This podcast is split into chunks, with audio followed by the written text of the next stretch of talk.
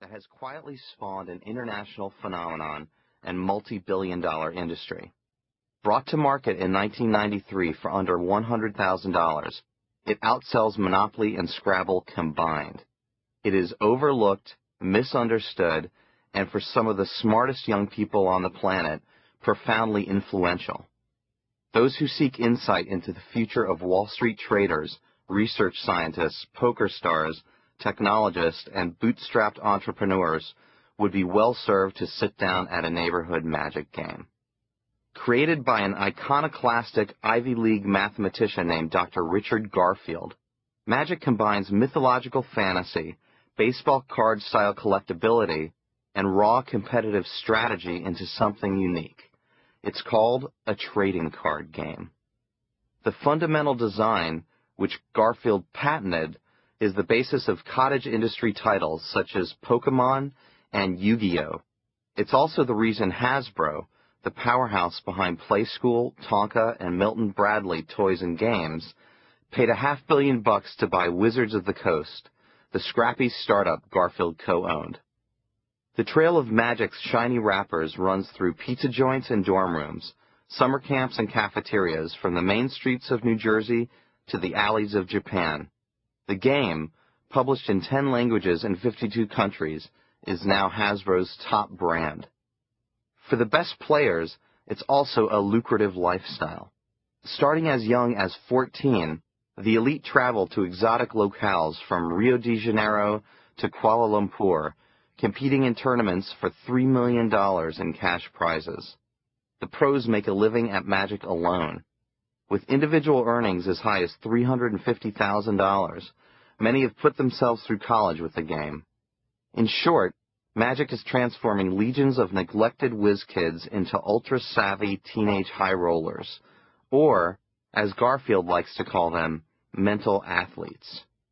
Now, this new generation of players, weaned on video games, schooled on Magic, and empowered by the Internet, is coming of age and cashing in. But their rise has not come without controversy. Magic has been banned by schools, counterfeited by crooks, blamed for Satanism, thievery, and ritual death. It has been called evil, blasphemous, and cardboard crack. With more Magic veterans popping up at poker tables, the game is becoming causally linked with the surge in teenage gambling. Parents and pundits want to know why their brightest young bulbs are dropping out of college and foregoing prestigious careers for this. We could be finding the cure for cancer, but instead we're playing cards, Finkel says. Why is that? Finkel's story provides an answer. For millions of fans, his remarkable transformation from chump to champ is already the inspirational stuff of legend. He's the Rocky of playing cards, a sympathetic underdog who, through skill and determination, beat enormous odds to become a world champion. Beaten up by jocks, overlooked by teachers, and shunned by girls, he was once an overweight, suicidal, self-described loser who typified how smart, awkward boys in America get lost in the shuffle.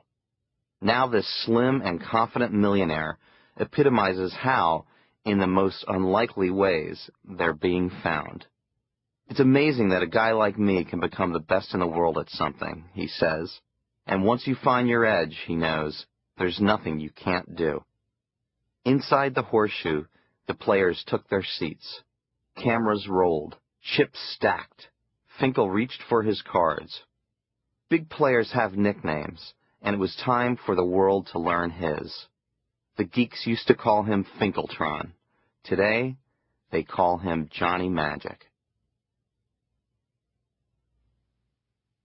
Chapter 1 Dawn of the Dork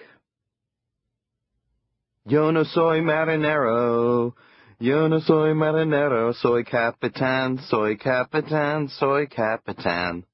Bamba, bamba, bamba, bamba, bamba, bamba. Fourteen-year-old Jon Finkel rocked inside his Lilliputian chair in the back of the classroom, singing at the top of his lungs. As his gelatinous body swayed, his bottom roll of stomach fat bulged under the desk's juicy fruit stalactites. A black-stained Phillies t-shirt flapped over his loose jeans. His long, tangled hair curled like a roller coaster into what he affectionately termed his Jewfro.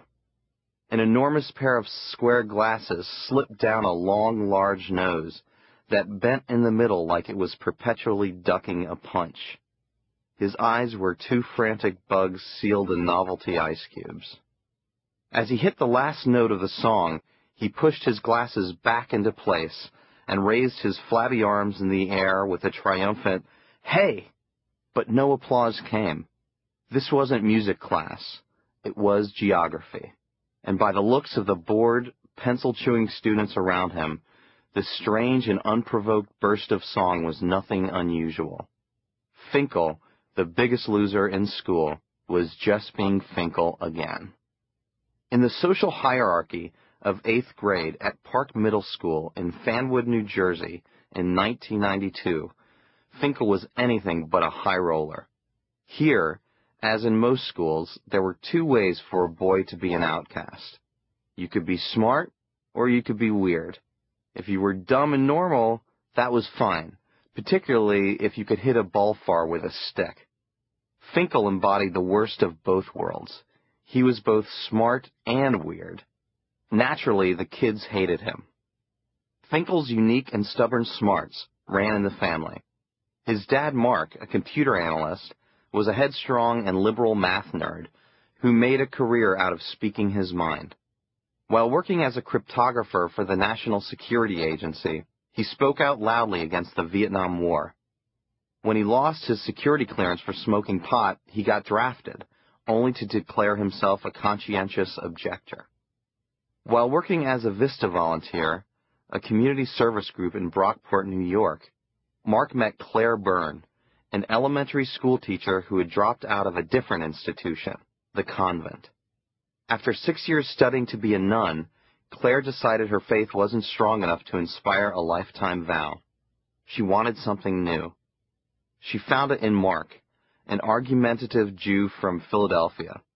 The two married, and two days after their first child was born on May 18, 1978, Claire and the boy converted to Judaism.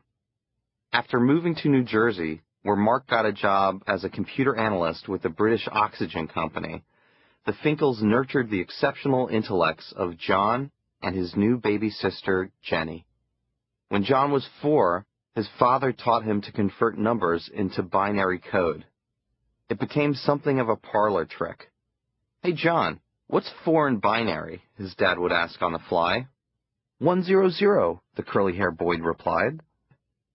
To improve Jon's math skills, Mark programmed a computer game called Hex Baseball. For the characters to advance, Jon had to correctly answer hexadecimal arithmetic questions. To teach his son to read, Mark designed a modification of a computer game called Colossal Cave Adventure. Every time Jon typed in a directional command, go, turn left, the character on the screen responded accordingly. At bedtime, Mark didn't read to Jon from Hop on Pop, but from his dog-eared collection of science fiction and fantasy novels. The boy would fall asleep dreaming of shiny spaceships and green-skinned orcs. By the time he got to kindergarten, Jon's exceptional nature and nurture were readily apparent. He's not only reading, his teacher refused, he's reading at a third grade level. Before long, Finkel was reading his dad's books by himself.